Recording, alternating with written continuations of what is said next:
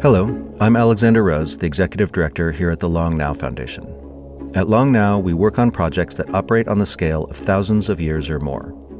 Most of you have probably already heard about our 10,000 year clock or the Rosetta Off World Language Archives, but fewer of you may know about our bristlecone pine grove in eastern Nevada.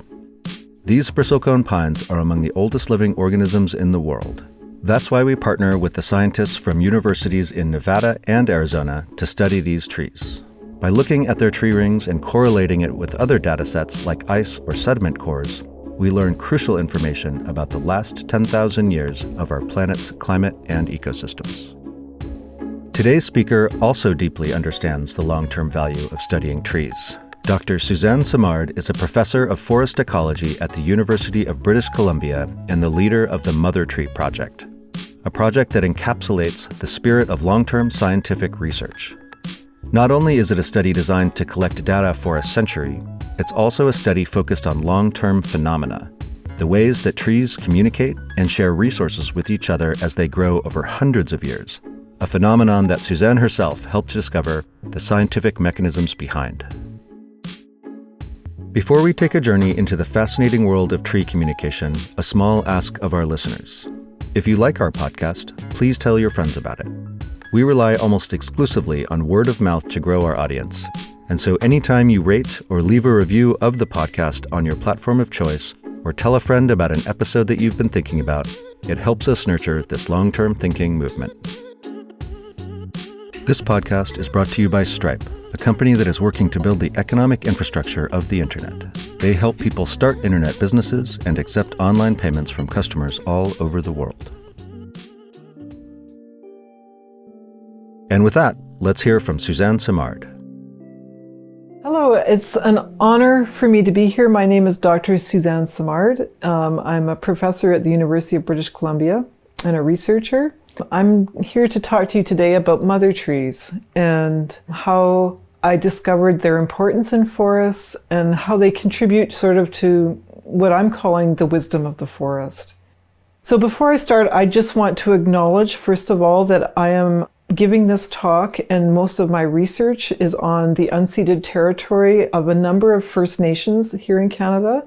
I'm actually in Nelson, British Columbia right now on the unceded territory of the Ktunaxa, the Sinixt, and the Okanagan nations when I do my work in Vancouver, which is where I teach and where my university is, um, the, that is the territories of the Musqueam, the Tsleil-Waututh, and the Squamish First Nations. In British Columbia, there are almost all of the territories unceded territory. So it's very important for us to acknowledge the land on which we live. I'm actually a settler. I come from a settler family, but I work with First Nations and their wisdom has contributed enormously to what I'm about to tell you today.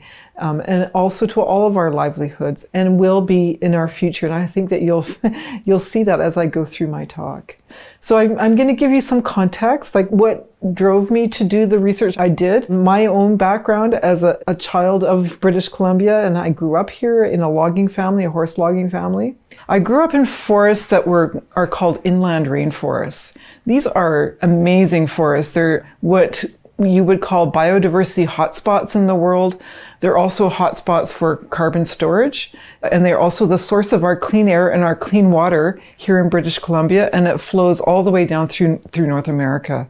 So the value of these forests is beyond anything we imagined even 50 years ago. Now we understand, you know, how crucial they are in our global world and the changing global world. So I grew up in these places and my research really started from when I was a child and it's just moved forward in trying to understand how they work and how we can, how we, we can honor them and their wisdom to help us to live in a happy and healthy environment.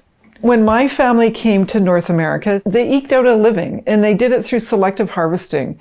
So that what that means is that they would take out you know, certain species and certain sizes of trees and then left the forest to regenerate itself. There was no planting back then. It was just that the, the logging was such a light touch that the trees were able to reseed into these small gaps created by the harvesting and then become a forest. It just seemed like that my grandfather and my uncles were all part of the forest and the forest grew up around them and we grew up around the forest. And so that's how I got to know it. So everything was very labor intensive and very, very, very slow. And that's so important because as they did this work, it was a very light touch on the landscape. It was very much, you know, you just take what you need and then leave the rest. This is a photo here of my grandfather and my uncles on what's called a, it's a log boom in what was called the Skookumchuck Narrows on the Shuswap River. They were regularly crushed in these logging adventures and they would have to break up these log jams with dynamite. They would lose their hands, their fingers. Almost all of my uncles and grandfathers and great uncles had missing fingers. It was pretty exciting way to grow up. And so I actually followed in my grandfather's footsteps when I was uh, in my teens. You know, girls weren't actually in, allowed to go into forestry. We were, um, you know, we were supposed to go into nursing or education or something. And so um, it was kind of an unusual pathway for me. And I was really lucky at the time that, that UBC, where, where I went to university, had just opened its doors to girls. And I was able to start out doing forestry. And this is me when I'm in my early 20s, working for a logging company. So that would have been in the late 70s and then the early 80s. The whole logging practices had shifted. And they shifted from this small scale horse logging family operations to big industrial clear cutting. And so that's how I started out my career is, is looking at big industrial clear cutting, which was so different than what, how I'd grown up. And right now in British Columbia, we're really grappling with the fact that we only have 3% of our iconic old growth rainforests left. Going back to my own neighborhood, my own, where I grew up. This is the Shuswap River where my grandparents, the Simard family, had homesteaded, but it had become a place of clear cutting as well. And that you can imagine the impact that would have had. And the changes are cumulative, and we're seeing that signature on the landscape now. This is, an, is actually a picture taken about 15 years ago of what our landscape looks like. So I grew up in a, in a landscape of old growth forests. British Columbia, Western Canada is, and I would say of the west of, of the United States as well, has shifted from a landscape of old growth forests to a landscape of clear cuts with only small pockets of old growth forests that are left. There are huge implications for that. We've converted these old growth forests to plantations. And this is what these plantations look like. Clear cutting means taking away all of the trees and then they're replanted to one or two species in this case Douglas fir. This is a monoculture, meaning one species. And then they're cultivated or weeded and tended to get rid of all the other, or as many of the other plants as possible to favor these trees, with the idea being that if you get rid of the native plants, then all those resources will be available to grow big fat trees. Of course, as I moved along in my career, I, I, eventually became a researcher and one of my jobs was to figure out how to grow plantations. And then if there's something wrong with them, what the heck is wrong with them and what can we do about it?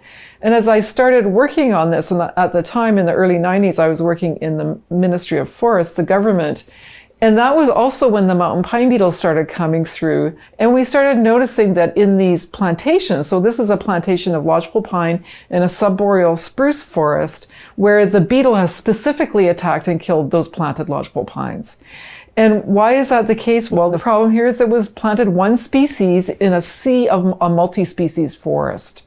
And so it was like a, had a target on, its back for the beetle. It was exactly what the beetle wanted, was a simplified forest that had been weeded to grow f- bigger, faster lodgepole pines that were the host to the beetle. And I've done many studies since then to show that we have like about 50 different damaging agents in these kinds of forests now that are basically chewing their way through.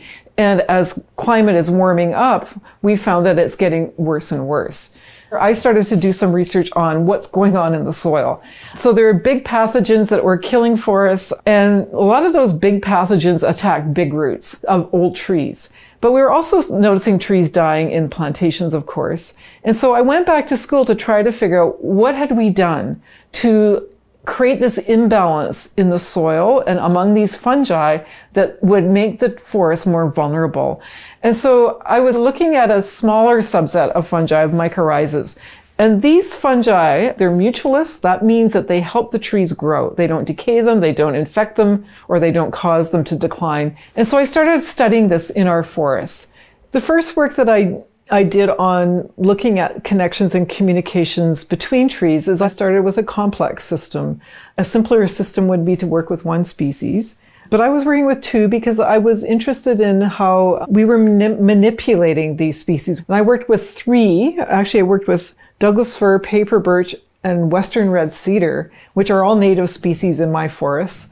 And Douglas fir is the one that foresters want because it brings top dollar. Paper birch is considered a weed, and so it's actively managed against. It's actually weeded out of forests using herbicides and anything we can get our hands on to get rid of that pesky plant because it's supposedly stealing from Douglas fir resources, light, water, and so on. And then the third species was Western red cedar, which of course is a, a really valuable species f- for lots of reasons, but in, to foresters it wasn't at that time. It was considered a pesky species. Even though our First Nations consider it, they actually call it the tree of life um, because of all of the benefits it provides to ecosystems as well as people. But but in the forestry world at the time, it was considered a weed as well. But I used the three species to look at communication and connection because they all had different roles in the ecosystem. And through many years of studies with my students and, and others, determined that throughout our forests, throughout the world, that trees depend on these mycorrhizas and that these plants actually are networked together into a single unit by these fungi that all of the trees all over the world with their mycorrhizal fungi actually are connected together. We're also able to detect defense enzymes and how when you, a tree is injured, like a mother tree gets attacked by the mountain pine beetle, what kind of messages is that tree sending to, to neighboring seedlings? And so we're able to actually detect these enzymes that end up uh, in the neighboring plants and how the, the RNA and the DNA is upregulated in response to the, those enzymes so that these neighboring plants can actually upregulate and produce their own defense enzymes as well. At the time, there was a lot of skepticism about this. I published a paper in Nature that went into what these connections meant to the forest. And there was a lot of skepticism that, that these things didn't actually exist in nature or they weren't important. These fungi, you can't see them with the naked eye. Um, even the, a microscope, even though you can see them on the root tips, you can't actually see how these threads move or travel through the soil. And so eventually we got uh, molecular tools where we could actually, you know, identify fungi based based on their DNA sequences. And we went into a forest of Douglas fir, a, a, simple forest. You know, it was a native or primary forest. That means that it had never been logged. And so we went in and we wanted to map the fungi and the trees. In this map, the circles in the figure represent trees, and the bigger the circle, the, the bigger the tree, and the darker the circle, the older the tree. So the oldest trees in this little forest are about 300 years old, and the youngest trees, which are the little yellow circles in the middle, are about 10 years old.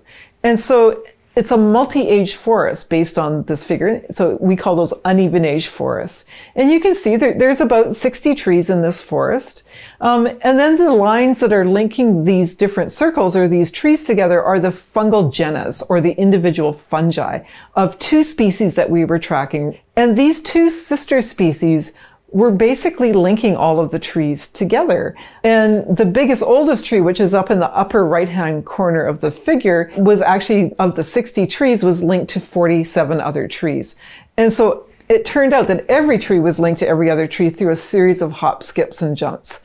And so this map alone just completely transformed how people were viewing forests at the time, which was that trees were individuals that that competed for resources and that competition isn't the only thing that's happening in these forests, that there's a lot of collaboration going on. And that collaboration, one of the vectors for that collaboration are these mycorrhizal linkages. The one thing to notice is that these little trees, these little yellow seedlings that you can see here, these 10 year olds, when the seed falls from the old trees, these old, big old 300 year old trees, the seed falls to the forest floor, it germinates you know, as soon as it germinates, it, the seed will send a hypocotyl down into the soil, which starts sending signals to the other roots and fungi and critters, bacteria in the soil. There's a huge communication going on, a chemical communication. Basically, they just link into the network of the old trees. They become part of this big woven quilt. Those seedlings suddenly have a huge resource available to them. They've got the resources of their elders. They have, they also, just by having the mycorrhizas, they're able to also access all of the nutrients and water in the soil that these big old trees are able to access as well. You know, it's like inheriting a large bank account as soon as you're born. So the other thing that happens, they get mycorrhizal, but they also start receiving subsidies from these old trees. If they didn't have these subsidies, they would die. They wouldn't make it in the understory of these old trees. It's too shady, it's too dark. They can't photosynthesize enough on their own. And so it's a very dynamic environment throughout the life of these trees. And archived in their tree rings then is that history. They tell a story of the stresses and the riches that come along to a tree throughout their lifetime. Um, eventually, these young seedlings themselves grow up to become mother trees themselves. And then they, you know, have tons of resources they can send to their own seedlings. Well, can these old trees do they nurture all the seedlings? Can it be a different species? It's, it's like a community, right? With all the different people in a community, like my little town of Nelson, with all the different people, you know, that have all their professions and we interact in that very fluid way. It's the same thing in the forest with all their specialties. Well, it turns out that these old trees can recognize which ones are their own seedlings. They have kin recognition and that they're able to re- adjust where they're sending carbon based on the identity of their kin. And so in the process of doing that, they actually favor their own genes. They favor their kin and that carries the line forward.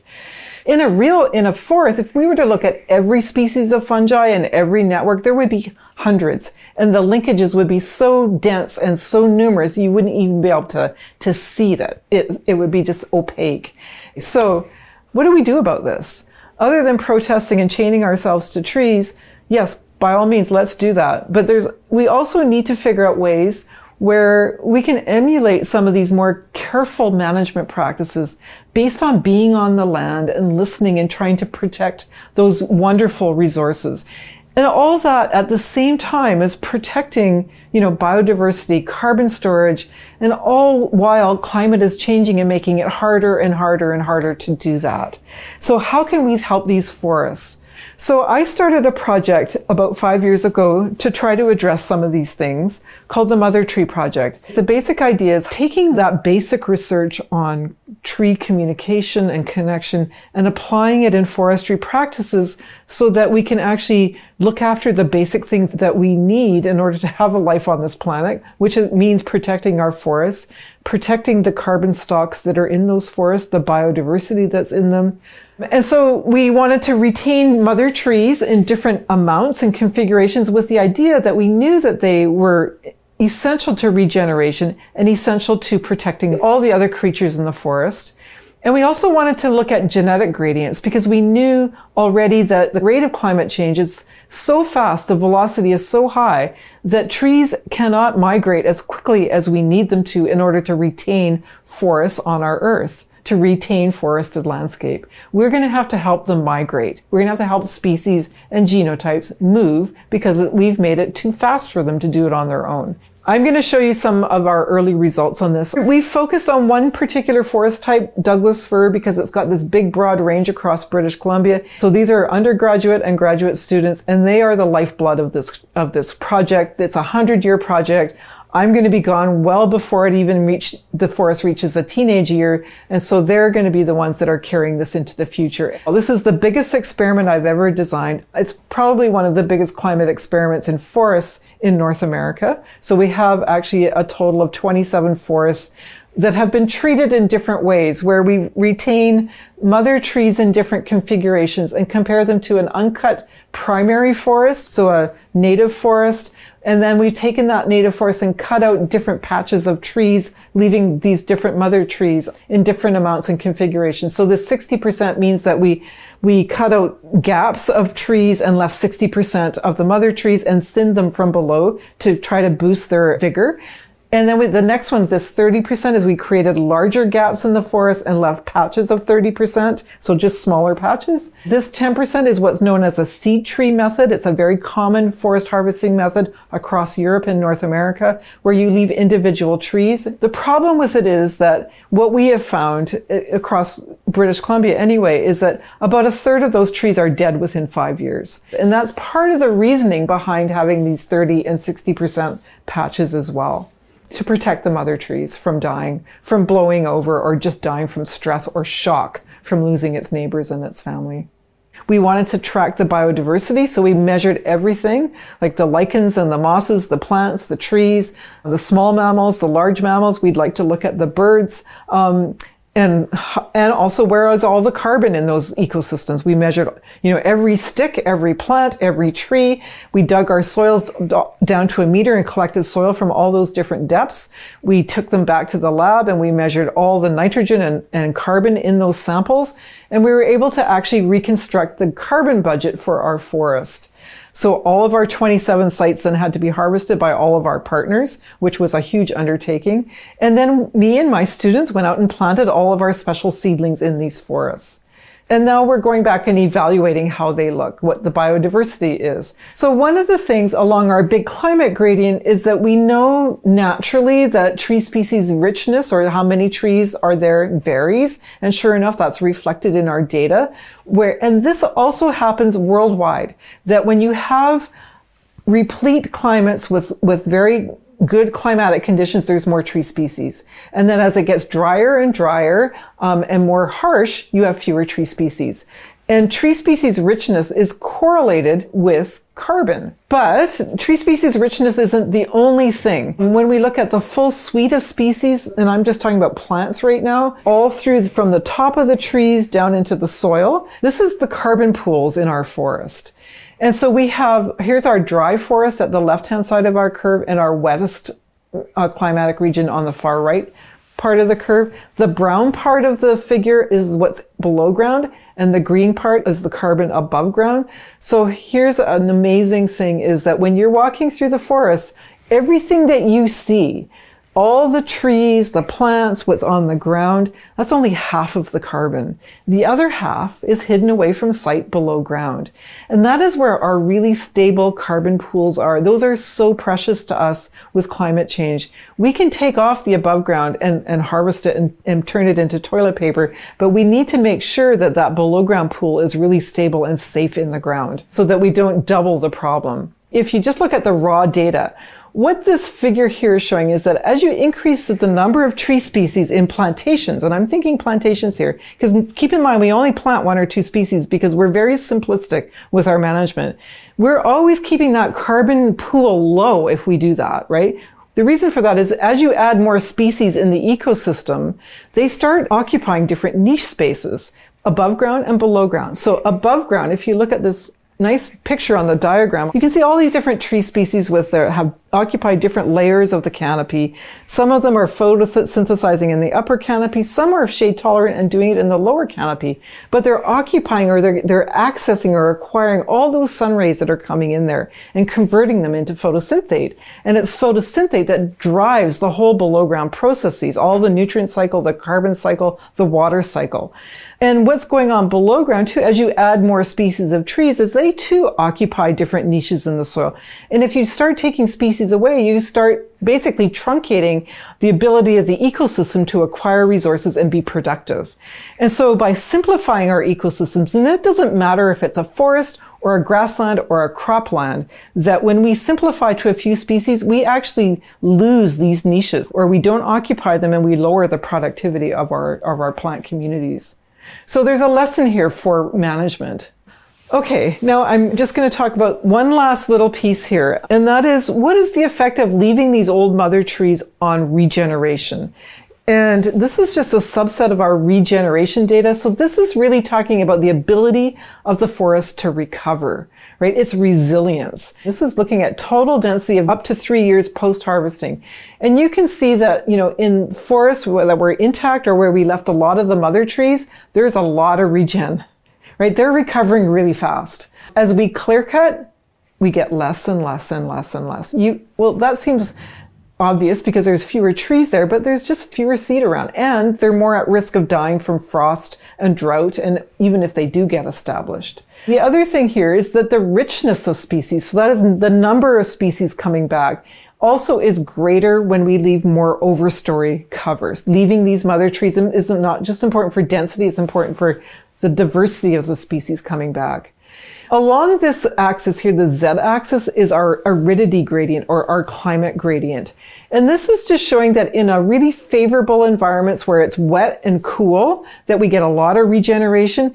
As it gets drier, which is these orange bars in front, dry, hot environments, it's a lot harder. So in harsher environments, either hot and dry or cold and dry, regeneration is a lot more difficult. In those ecosystems, you need a lot more protection.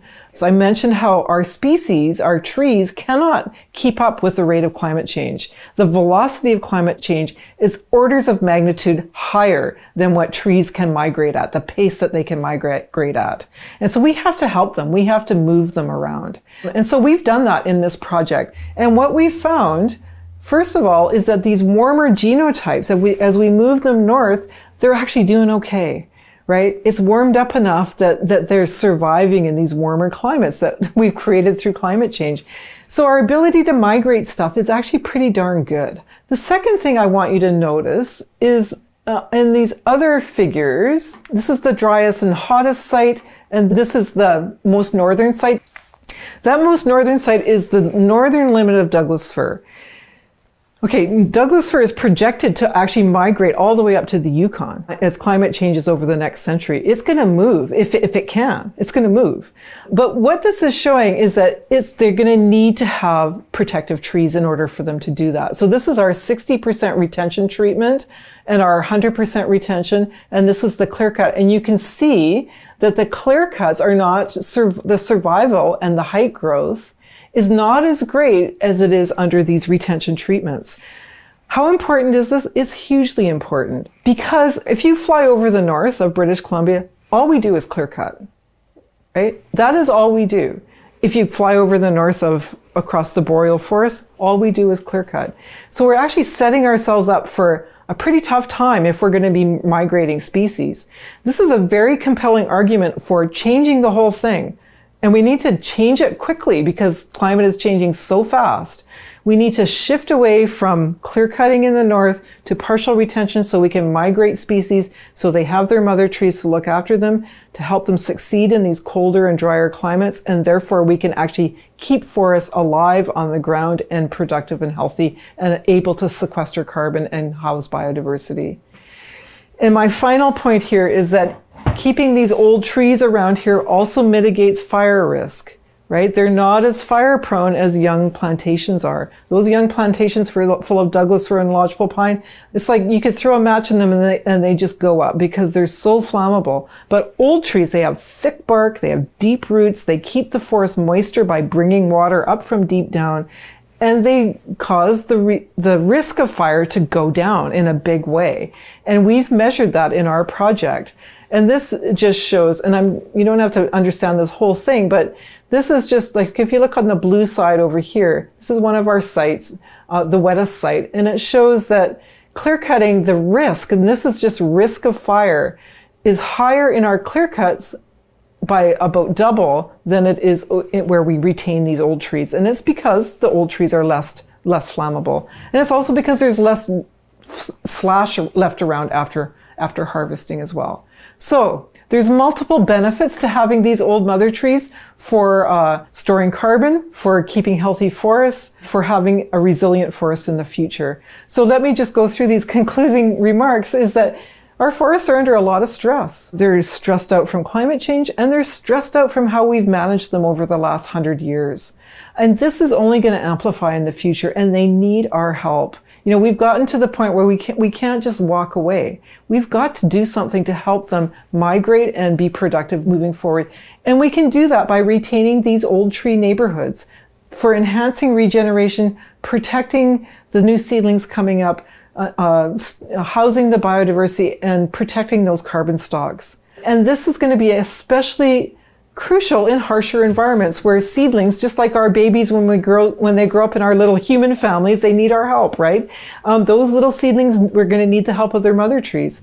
And so we, and especially on harsher sites where there's, there's more risks involved. And we can migrate these genotypes from, from warmer to, to colder climates as climate changes. We need to do it. It's, it can be successful, but it's going to be more successful if we leave the old trees around in fact, we could be, you know, it could be a disaster if we don't keep those old trees around. It would be like, you know, creating a, like a parking lot to try to put your kids out on it. You just don't want to do that. You want to have a nice, healthy environment for them to be moved into. And how you retain those old trees, the patterns, is all got to be based on the land. Watching the land, knowing the land, seeing what's going on, seeing how it's changing. That means having people on the land and knowing the land. It, do, it means getting out of our cities and going out and actually being part of the management of our forests. And finally, doing experiments like what I've done with the Mother Tree Project is wonderful for young people, obviously, for students. Um, they can go be part of it and feel like they're agents of change. I can't emphasize how important that is. But also, we can go look at these experiments and we can say, okay, that worked and that didn't work and that worked before, but it doesn't work now. So we can use them to calibrate ourselves. We can use them to create models to project into the future and validate those models. And lastly, to motivate us to change because when we, when we can see what, what, what's positive positive and, and helpful, then we can we can emulate that and build on it. So thank you very much, and I hope I hope that this presentation was uh, enlightening. Um, I hope that you can see how uh, my early work on plant communication um, and saving old mother trees is important, not just in healthy forests, but how we can use this knowledge to help us look after our forests in the future. So thank you so much. Thank you so much. That was fantastic. And uh, I'd love to welcome uh, Dr. Suzanne Simard uh, live onto our stream from British Columbia. Welcome. Thank you. Thank you for having me. You mentioned um, how some of these trees effectively have a memory that's encoded in their tree rings. Um, and I think, and we got a chance to talk a little bit about some of the other ways that that worked with some of the native cultures and even the way that they harvested fish. Can you talk a little bit about that? Yeah. So, you know, yeah. So the memory of trees is encoded in their in their tree rings. It's also encoded in in their the genes in their in their seeds. Um, but you know, in terms of you know just annual growth rings of a current life of a tree, um, you know, there's so much information in those rings.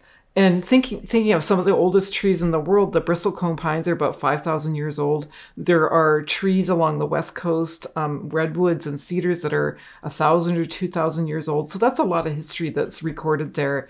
And one of the in- interesting things on the west coast is that um, salmon, salmon which migrate from the ocean and spawn in the in the rivers inland, um, carry with them a heavy isotope of nitrogen called N15. And N15, you can think of it as bioaccumulating in these in the salmon because they're like top of their food chain. And that N15, that heavy isotope, can serve, or we've used scientists have used it as a tracer to see where that salmon nitrogen ends up.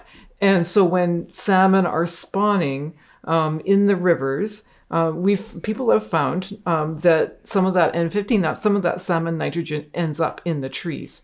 So how does that happen? Well, um, when salmon spawn in the fall, there's bears that are preying on the carcasses as well as wolves and eagles and ravens, and they they actually carry it into the forest.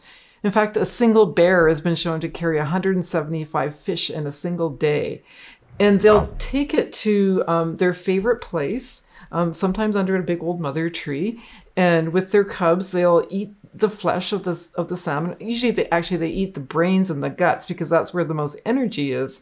And they'll leave the the fillets the stuff that we like to eat which decomposes and then the mycorrhizas actually pick up that salmon nitrogen along with the N15 that's embedded in those proteins. And it is uh, carried right into the tree rings and becomes part of the of the tissue of the tree rings. And so we can actually shave off those tree rings and run them through a mass spec and say, okay, there's this much salmon nitrogen in this year was absorbed by this tree. Um, and so then we can reconstruct actually salmon populations over time. And I, wow. I, would add one more thing to this story is that the that the First Nations people um, knew this for a long, long time, um, and they actually help cultivate or nourish the forest by burying the guts of salmon that they caught at the base of trees or at the base of salmon berries to increase the productivity of the forest. They would also return the bones of the salmon to the streams to increase the mineral content of the streams, so it's better for spawning of salmon.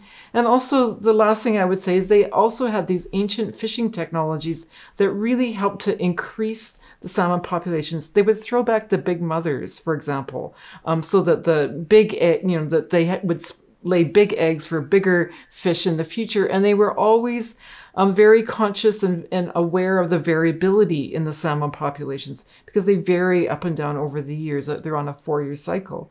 And so in the years where the salmon populations were low, they didn't take as much. And they always threw back the big mothers and in so doing kept the salmon populations healthy and that kept the forest healthy as well. And of course when colonization happened that fishery those fishery technologies were those ancient technologies were were either outlawed or banned or or at least they weren't uh, learned from anyway.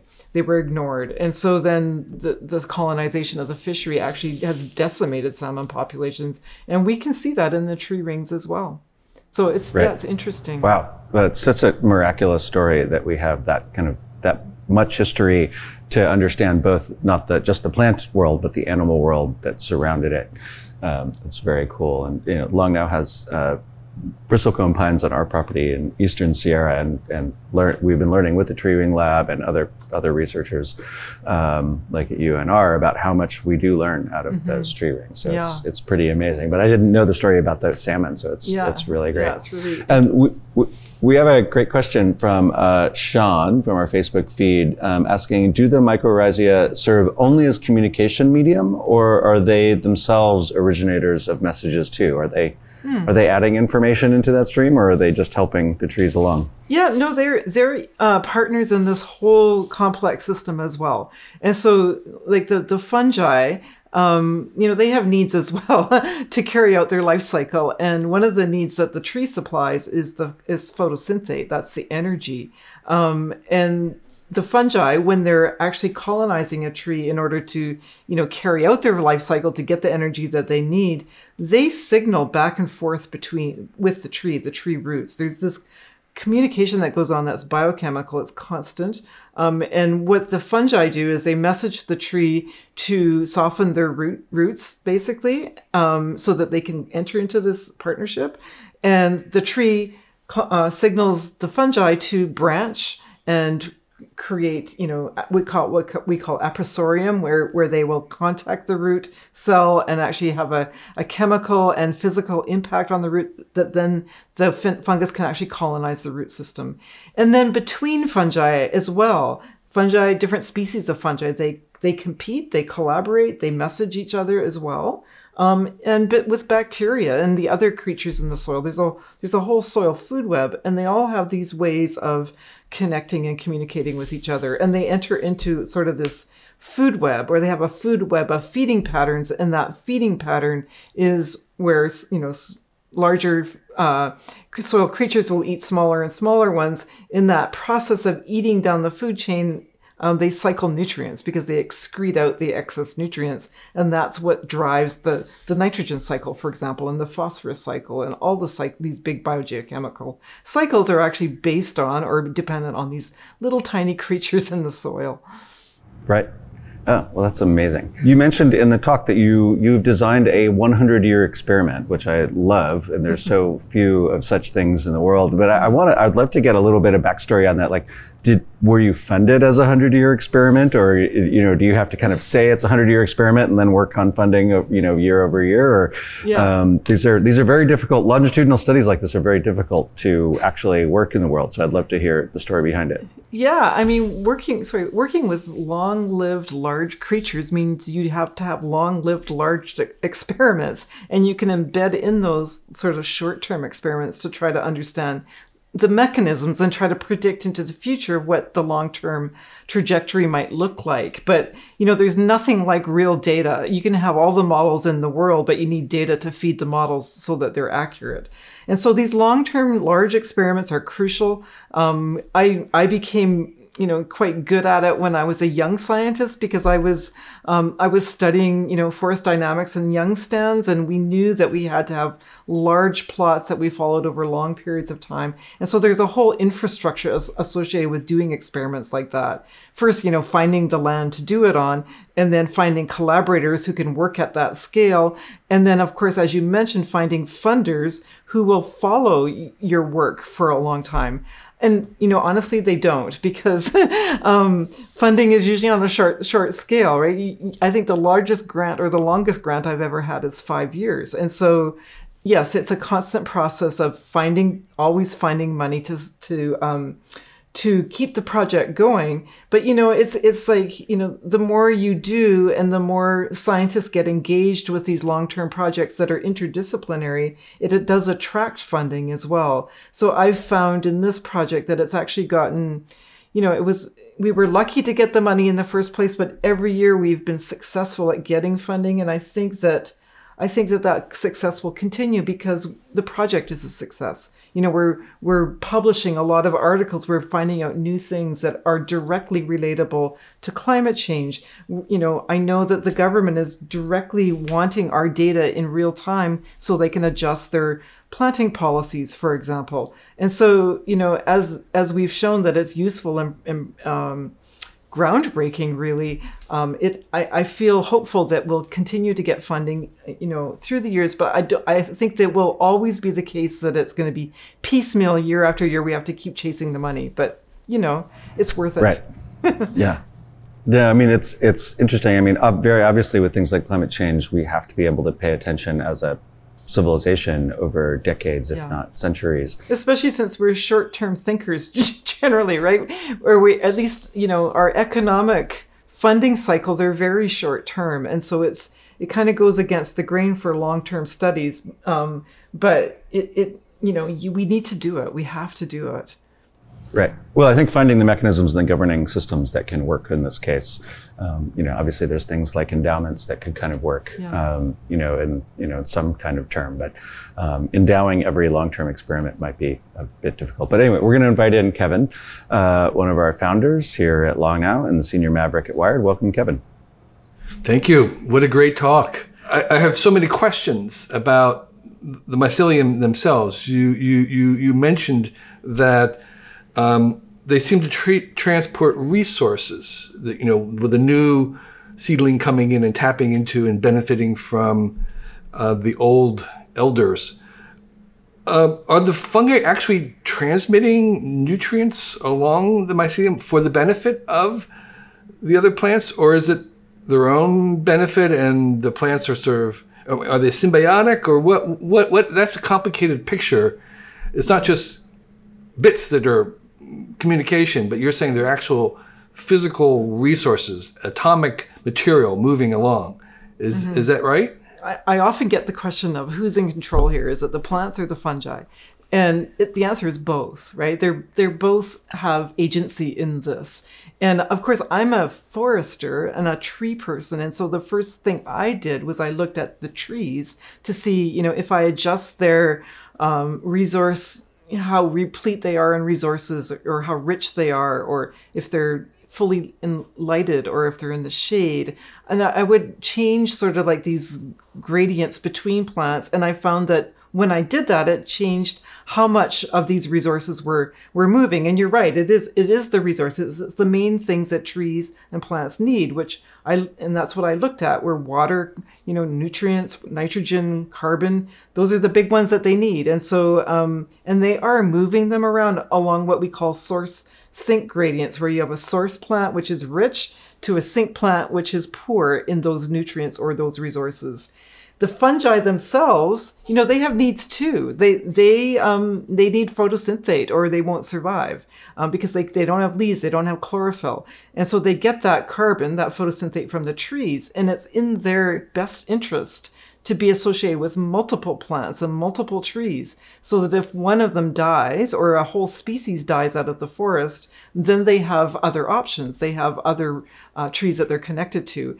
And so, and so they are connectors, right? And they do have uh, agency in how these resources are moving around as well. And one of the ways to think about that is um, that I mentioned that there are thousands and thousands of species, fungal species in the world. In a single forest, you can have a hectare, you can have about 100 fungal species, and they have different niches. Um, some of them are really thick, wide, um, almost like very carbon rich fungi. Others are very fine and um, you can barely, you can't see them with the naked eye.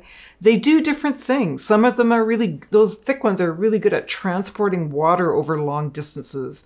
Um, the really fine ones are good at, you know, exploring into new places and getting, getting resources from hidden places and then moving them through the network. Um, and so, Yeah, so so just their different roles, their different niches means that they will have uh, they have a role to play in what gets moved around and how much gets moved around. It's not just the the source sink gradient among the plants and the trees, but it's also the species composition of the fungi themselves. So so the big picture you have is that we have this forest and trees as social beings, um, and we know from animals, which are very social, that their communication can be used for cooperation, but also for competition. So, is there any kind of evidence that maybe trees, as you were saying, can use the, the, the fungal mycelium to transmit messages of like, don't come here, stay away from me? Um, it's not the kind of cooperative helping each other, but actually using it as a means of competition as well. Yeah, yeah, actually they can. Um, so you- um, I know that some of these fungal networks have been shown to transmit even herbicides or allelochemicals. Allelochemicals are like poisons, uh, toxic chemicals that can actually, you know, uh, poison another plant that it's connected to. Um, and then it, and there's been a number of papers written on that. It's not from my lab, but other people. Um, and then, but another thing that we have looked at is um, is that you know we were working in the Arctic, and, and one of my grad students, Julie Deslippe, was looking at Betula nana, which is a shrub species that is actually expanding across the Arctic as the as permafrost is melting. And Betula nana, it's a shrub. It's been slowly replacing or taking over the, the tussock tundra. And that's because, you know, there's more nutrients available as the permafrost melts. But also, these Betula nana are clonal and they form mycorrhizal networks with each other. And they transmit carbon from one parent plant to a daughter plant to another daughter plant and so on. And this has facilitated, we think, the expansion of Betula nana across the Arctic. And that's not necessarily a good thing because it accelerates the warming and the melting of the permafrost. On the other hand, it also means we've got more photosynthetic capacity in the Arctic. But overall, you know, this is a response that to a fairly negative uh, anthropogenic uh, climate change driven climate change that that ultimately is uh, going to be difficult for us all to deal with. If if people in the logging industry and others sort of absorb your message about the um, necessary social aspect of these forests and how it could benefit even them in the long term, are there new technologies that would allow more selective harvesting, or, or are there ways to do this other than just making it more expensive? Do, um, are you aware of ways in which we can necessarily do this without necessarily making wood cost five times as much as it does right now, which is very high because of uh, shortages. Um, so, so, is, so are there kind of solutions to um, working with this knowledge that you have? You know, I think that we've undervalued our forests immensely, and we buy wood for like almost nothing. I know it seems like a lot because we're not used to those prices, um, but if we're really paying the, the true cost of clear cutting our forests, wood would be far, far more expensive. And so I think that, um, you know, we, we need to adjust our economic expectations from the forest and actually value it for more than just two by fours. We need to value it for the water, the clean water that it provides, for the air it provides us. I mean, how do you put a price on that? We need to, you know, value it for the carbon that can be stored. And already, you know, we're seeing through carbon offsets and cap and trade systems are putting prices on carbon, a move towards that, to valuing ecosystems for the ability to store carbon. So it's a movement away from these very cheap products like two by fours or toilet paper that, you know, we've gotten used to valuing forests based on, you know, these very simplistic notions. Um, and so, yeah, I, we can make that change. You know, we need to change the value of it. Just like, you, you know, we need to make conscious decisions. We need to make difficult decisions to get off fossil fuels. It's been cheap for us to get that at fossil fuels, and we could kill ourselves easily by just extracting it and extracting it. But we need to make these difficult decisions and say, no, it's too expensive. You know, the, the externality costs of doing that are way too high. You know, and um, and so sure, it's possible. Of course, it's possible. And and I think that the way, you know, to change the value, what we need to do is just slow down, right? We're, we're cutting the forest so fast for what, right? We're producing all these products that we think that we need. Um, we could substitute products or we can just you know reuse products or be be smarter about our you know the the products that that are used for building houses or you know I, we can just be a lot more conservative less consumptive and then when we do log the forest take our time right so that when we leave the forest that it's regenerative not not pushing it to the point of collapse, which is what we're doing now. We're pushing these systems to the point of collapse. And I don't think anybody wants that for their children or their grandchildren or, you know, to leave behind collapsed ecosystems. So yeah, we've got to change how we value, you know, all these life support um, you know what we call goods and services in ecology now. Um, but all the life support system we need to value it for what it is which is allowing us to live on this planet. Okay. And my last question uh, just very briefly is taking off of um, Xander's um, point about long-term thinking and long-term projects. Are you aware of, of other 100-year surveys in your field? Um, and are there best practices that are being done in terms of like say storing data uh, that you get this year to make sure that in 100 years someone can get hold of it? Or other um, other methods or processes that would um, encourage people to uh, also attempt a long-term 100-year project like you have? You know there are some very large projects in, in the world um, uh, that that need to be protected and funded. Um, the FACE experiments are one ex- one set of experiments, free air carbon exchange experiments. These are huge and they're they're well funded, where they're actually pumping CO two into the atmosphere in different ecosystems around the world, including forests, and then looking at the response to those climatic changes that they're trying to emulate. Um, there's long-term there's uh, long-term ecological research experiments that that have been funded by the USDA Forest Service, um, and those ex- experiments have been in the ground for decades.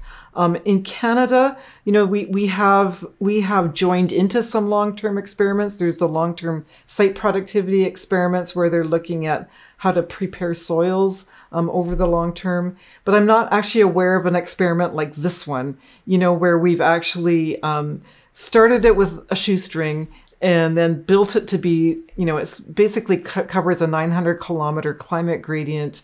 And uh, and so it is unique, and it's unique in that we've collaborated with so many different partners who are interested. We've collaborated with, you know, with big major forest companies.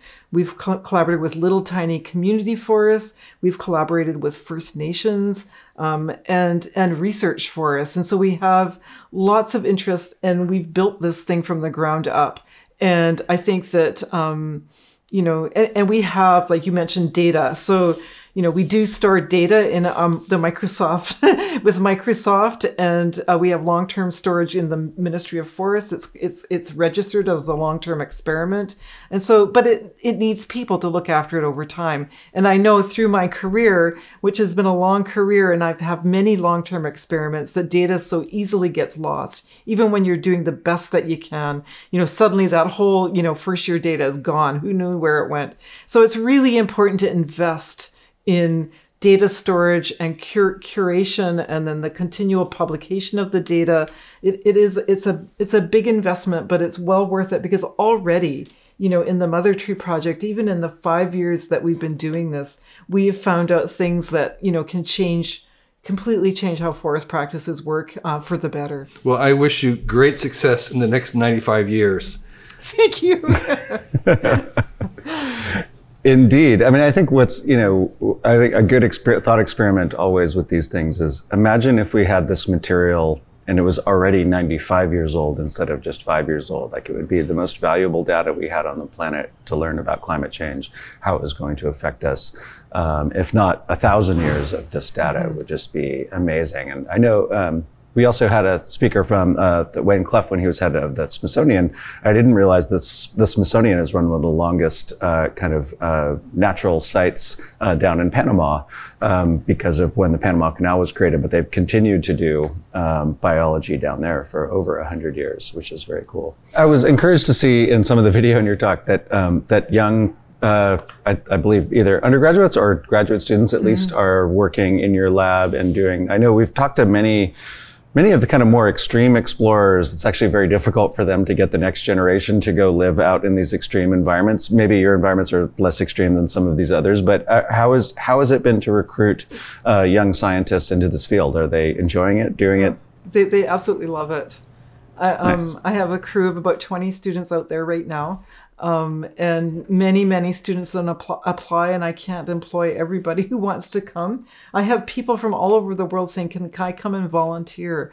Or you know, even you know, seniors saying, "Can I send you five bucks to support the project?" And um, yeah, so recruiting students is never a problem, and it and it gives them you know they're part of the solution then and and then they you know talk to their friends and they'll do and they think of their own experiments as well so you know already a, a, group of my students are saying oh let's write a paper on this one thing that i'm interested in so you know we're training new scientists for the future and we're training advocates for the forest and and once they get in those jobs they don't want to leave them right because they just absolutely love it yeah the, right it, it's really it's really great. It's really wonderful. Well, that's great, and I, I just want to close. Um, so, I'd, I'd, love to know if there's ways that um, that we can help you or follow your work. What are you doing next? What's how, how can how can our audience help, and or uh, what's what's next for you? Well, you know, I think the most important thing is to um, support the drive to save our old forests, and so um, that's and and I think that you know and to tell your friends that this is an important thing. It's important for everybody. It's important for us now. It's important for our kids our you know for generations to come. This is we're at a crisis point and and we've pushed our ecosystems not just you know our oceans our land our forests and i said to the point of collapse and we're continuing to do that. We need to pull back save these old forests. And so if you have an opportunity you know, to um, to help save the forest. So like maybe investing in carbon offsets so that that we can um, you know substitute making two by fours with keeping carbon in the ground. So you can do those things. You can push your governments to make the right decision instead of always go for the expedient short-term jobs thing or you know and it's and and to be honest the and I say the jobs thing it's not that jobs are not important it's just that Forestry has become so mechanized that there are less and less jobs, even as we cut more and more trees. And this is, I, to me, is the wrong direction. Mechanization and efficiency is maybe good for the stockbroker, but it's not good for the ecosystems. Um, and then, of course, you can invest directly in projects like this, uh, support them because they always need funding, right? The, the project you know, I'd love to expand this project down into Mexico where where Douglas fir is at its southern limit, but we can't. We're just in Canada because that's only where our funding is from and we only have limited funding. So you could, you know, invest in projects like this that span much bigger latitudinal gradients and you know, you can donate to projects like this if you want. Right. Well, and hopefully even projects that uh, span great temporal gradients. And so temporal, thank you for yes. work. thank you for yeah. working on this. It's been amazing to talk with you, uh, and I can't wait to follow your work further. Thank you so much. Thank you so much for having me.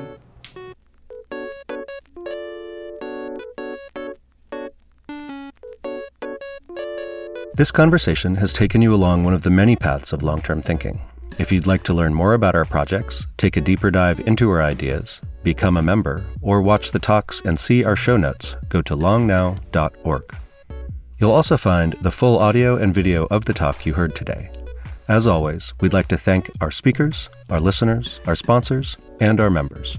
Our work would not be possible without you.